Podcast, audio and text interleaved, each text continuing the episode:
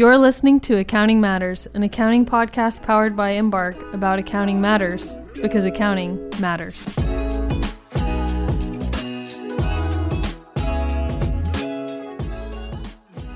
This is Adam Olson, Embark's accounting advisory and national practice leader, and you're listening to Accounting Matters.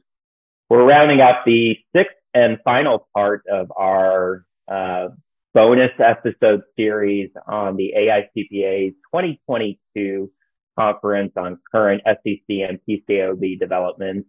And I'm welcoming back to our podcast our resident ESG, uh, I'll, say specialist, guru, uh, the guy that lives and breathes in this space, uh, Robbie Sundberg, who is a managing director and also our uh, national market president to kind of share his thoughts and ideas and observations from the conference itself. So, Robbie, welcome back. Good to see you here.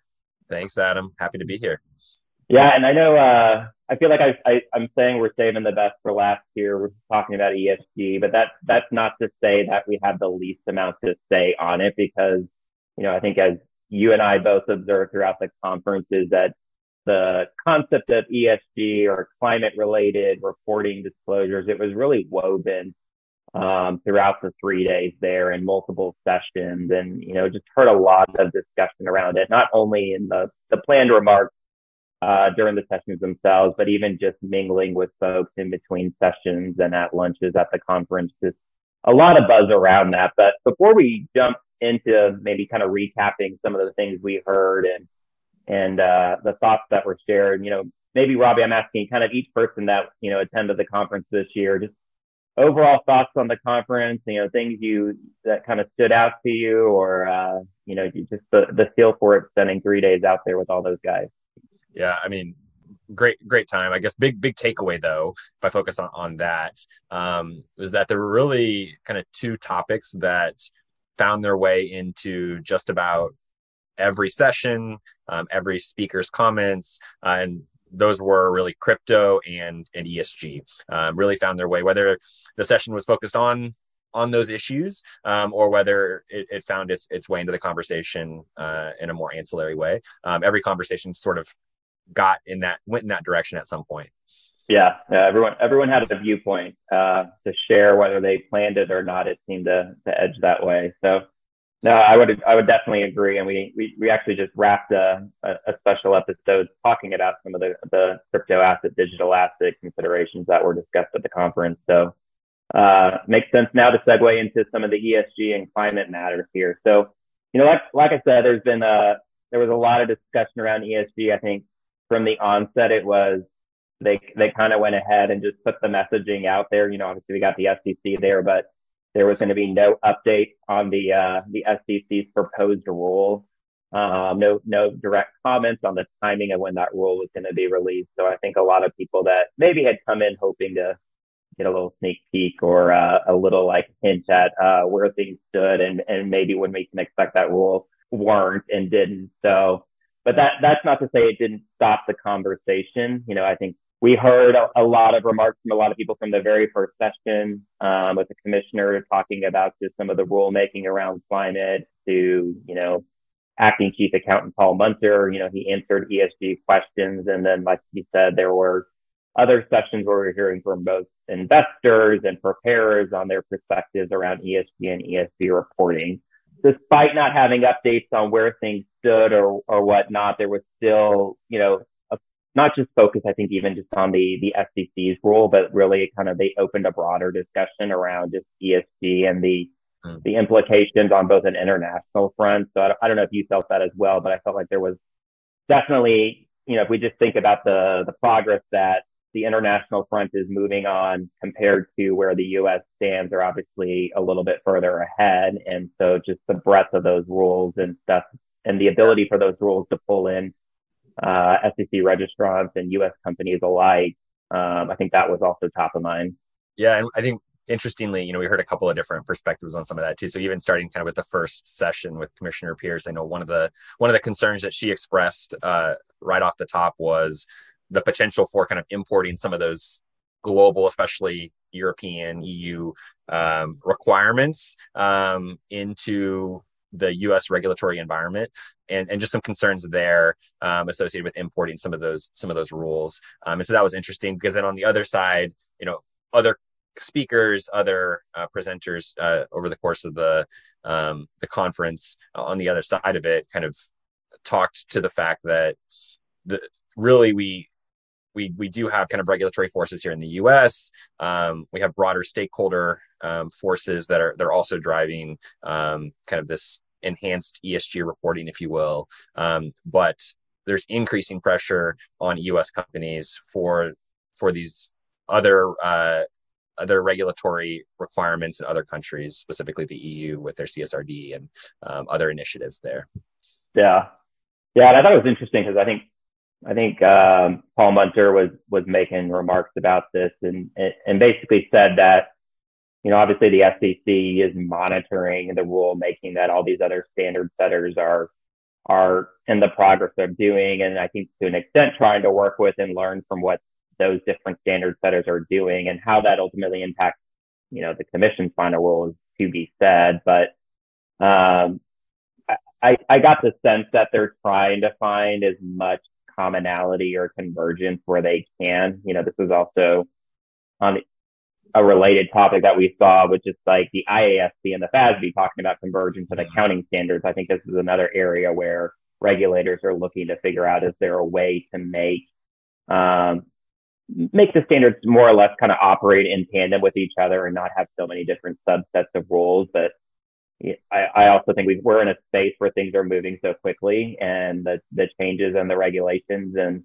um, you know, it may make that challenging just given how many different initiatives that are outstanding and out there and whether or not we can truly align on everything. So, you know, I think there's a, a lot to be said about what what'll happen. And but I, I do feel like the SEC is also trying to think about how this can be cost effective for companies that may be impacted by numerous rules that are, you know, out for proposal right now.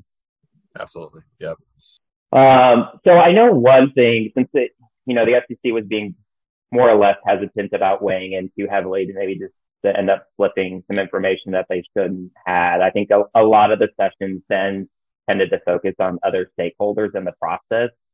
So I know there was one panel there specifically, um, know, it was led by KPMG's ESG leader, uh, Maura Hodges, who who, who more or less had a group of preparers, so different folks that are in ESG reporting or controllership type roles at different organizations share their thoughts just on things that they think about um, as it relates to ESG reporting at their companies.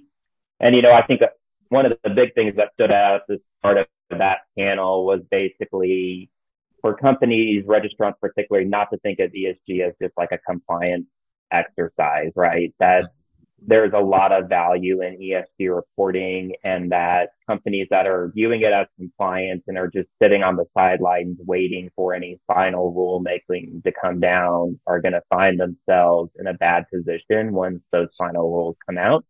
And if they haven't started their ESG journey, they really need to be moving forward with that. Were there anything else from that panel that kind of stood out to you as good takeaways relevant for people out there if they are an organization that is thinking about ESG or maybe impacted by any of these rules? Yeah, there were a few. Um, and so I guess some commonality that we kind of heard across the panel. Um, so one was was really the importance of cross functional teams. Um, you know, ESG unique in the sense that um, it really does require engagement across the organization, um, input across the organization, um, and that that takes a number of different forms, right? Input from a um, data collection perspective, um, input from a strategy perspective potentially um, but then uh, also um, as we think about just an education them understanding kind of the purpose of, of the reporting the purpose of um, the different regulations that are out there what what's what's coming and, and that education element um, becomes yep. really important uh, so that, that was one one key takeaway um, that was just a common theme.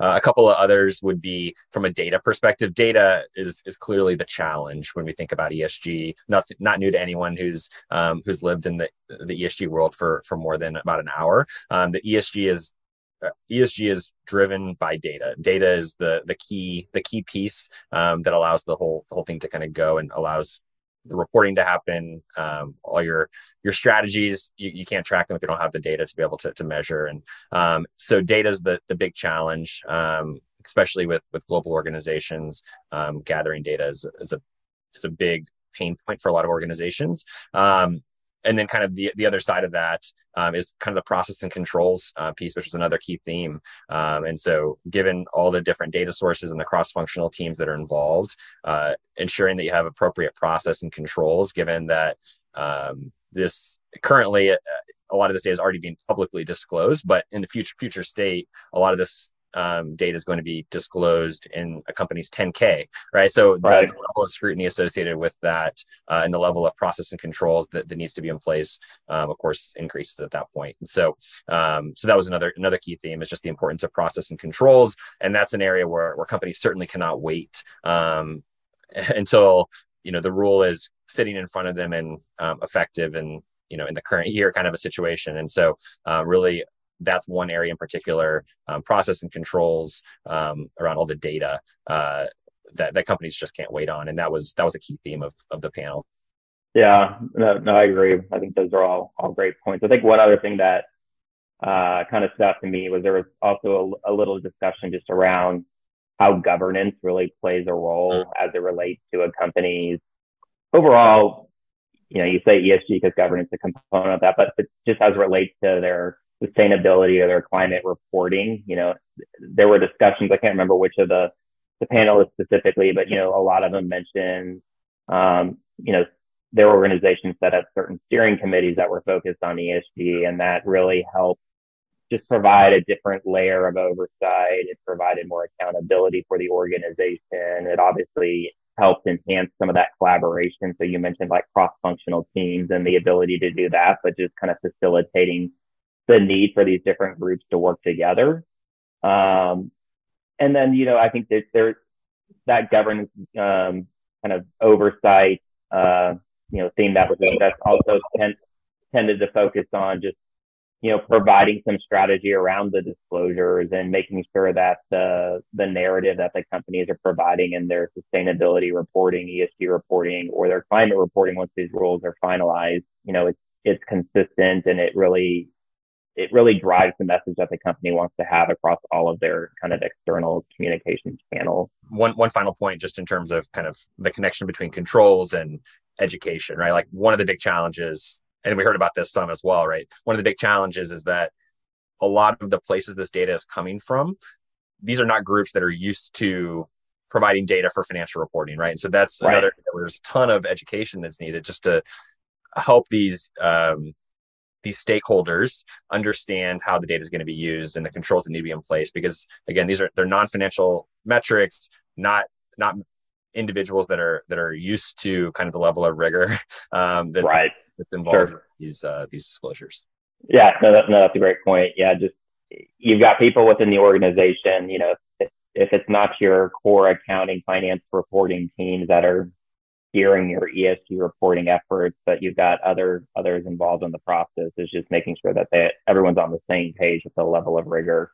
And and I guess that's a good segue, kind of just speaking of the level of rigor. So I know they there was an additional session um, that really kind of focused on the need for ESG assurance and the ability or the role that uh, you know audit firms or others you know may play as it relates to providing that assurance. So I, I think we're, you know, you hear more and more that companies are looking to have their ESG information assured and, you know, promote credibility, reliability. You know, they, you know, maybe that's what their peers are doing or their competitors are doing. And so there's a, there's a growing inclination for companies to want to do that. And then obviously the proposed rules have aspects of them that include the need for assurance on um, the reporting in those disclosures as well over time.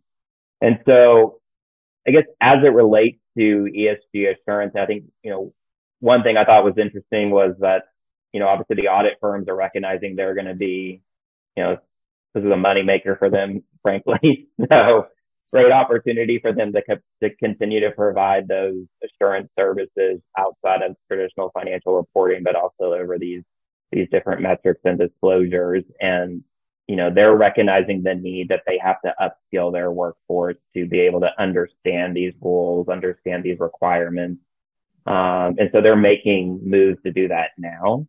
So I think there's definitely a focus there. I think another thing that was kind of interesting around the assurance piece, at least, is just, you know, we've talked about at the onset that there's so many rules in play right here. So just the ability to have um, teams or personnel at these different firms that have the knowledge to be able to apply assurance rule like procedures and issue a report over so many various rules and, and, and different regulatory requirements, I think is, is also a bit of a challenge too. Is just trying to, you know, you, when you are upskilling until we get some more convergence there, um, you know, firms are going to be challenged, I think, with, you know, having having a, a team or a workforce or or a function that can that can provide assurance across all the you know the possibilities of potential rule making that exists.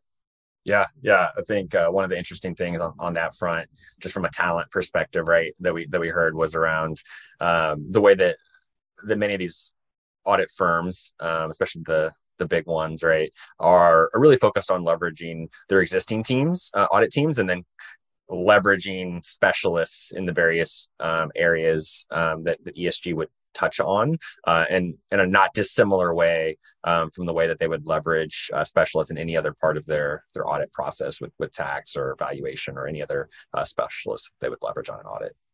Yeah, cool. Well, anything else that you want to highlight from the conference on ESG? I feel like we yeah, I mean, I, not. I think we covered a good bit of it, obviously at a, at a, high level. But I think you know the only other perspective that we didn't really touch on was was really the investor specific perspective. Um, but I think the big takeaway there was just that um, you know these ESG reporting initiatives are something that investors are 100% behind. Right, they they too are looking for um, reliable data um, and for comparable uh, disclosures, right? And so uh, comparability between um, entities that they're that they're evaluating uh, from an investment perspective. Um, and so, um, of course, all of these ESG reporting initiatives really uh, are important to them in order uh, to make their their evaluations and their investment decisions. And um, and so uh, that was kind of the big takeaway from from that perspective.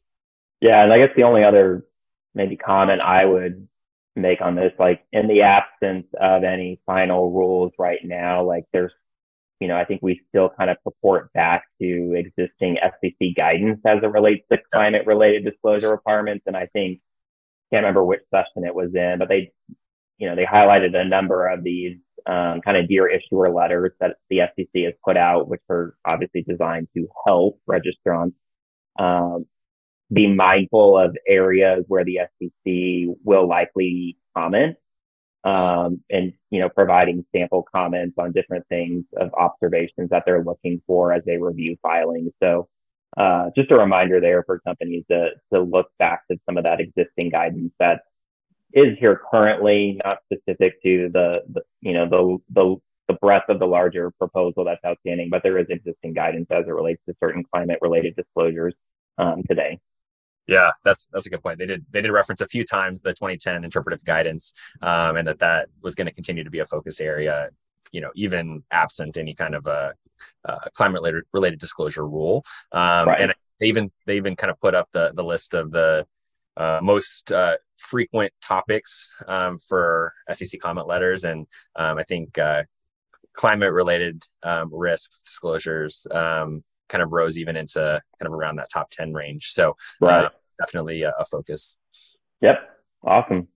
Well, I think that's a great spot to wrap it up. And, you know, thanks again, Robbie, for, for joining me on this final episode of our, uh, our bonus series, um, recapping the conference. Um, like I said, we've got, there's a, a lot more to follow as it relates to ESG. So we definitely encourage our listeners to pay attention, um, especially as some of these proposed rules move into final release, um, we'll for sure be recapping um, those rules and more um, as the as the noise around ESG continues into 2023 and beyond. And so, until then, uh, you know, wishing everyone well and, and everyone back on a future episode of Accounting Matters. We'll talk to you then. This podcast is for general informational purposes only Embark makes no representation or warranty as to the accuracy or completeness of the information contained in the podcast series, and it should not be used as a substitute for consultation with professional advisors. Information discussed in our podcast may also be superseded by new guidance or as new interpretations emerge. Listeners are cautioned to carefully evaluate any relevant subsequent authoritative guidance issued.